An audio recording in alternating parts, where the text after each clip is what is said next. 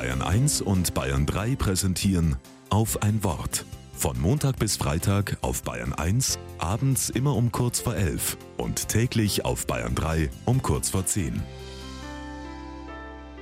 Mit Christoph Breit.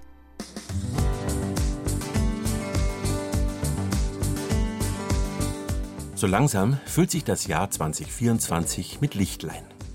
So nennen wir in meiner Familie Ereignisse, auf die wir uns freuen. Also den Urlaub, vielleicht Italien, die Tickets fürs Heimatsound Festival, die ich ergattert habe. Erste Partyeinladungen und Maja und Jan heiraten. Und dann sind da noch Johanna und Micha, die schwanger sind und die bald ihr Kind bekommen. Ach, wie schön. Lauter Lichtlein. Seit Corona hat meine Vorfreude einen kleinen Knacks bekommen.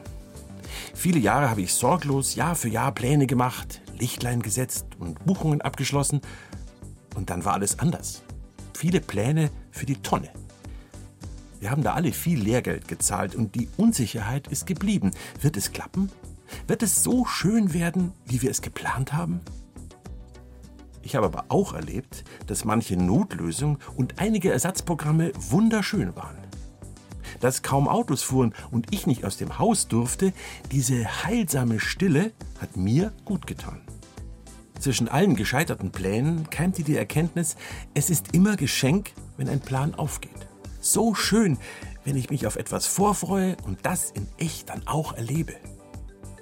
Für 2024 plane ich bescheidener als früher. Ich freue mich über jedes einzelne Lichtlein und bleibe vorsichtig mit allzu überzeugten Ankündigungen. Der christliche Glaube kennt dafür ein wunderbar altes Wort. Demut. Ich wünsche mir mehr davon.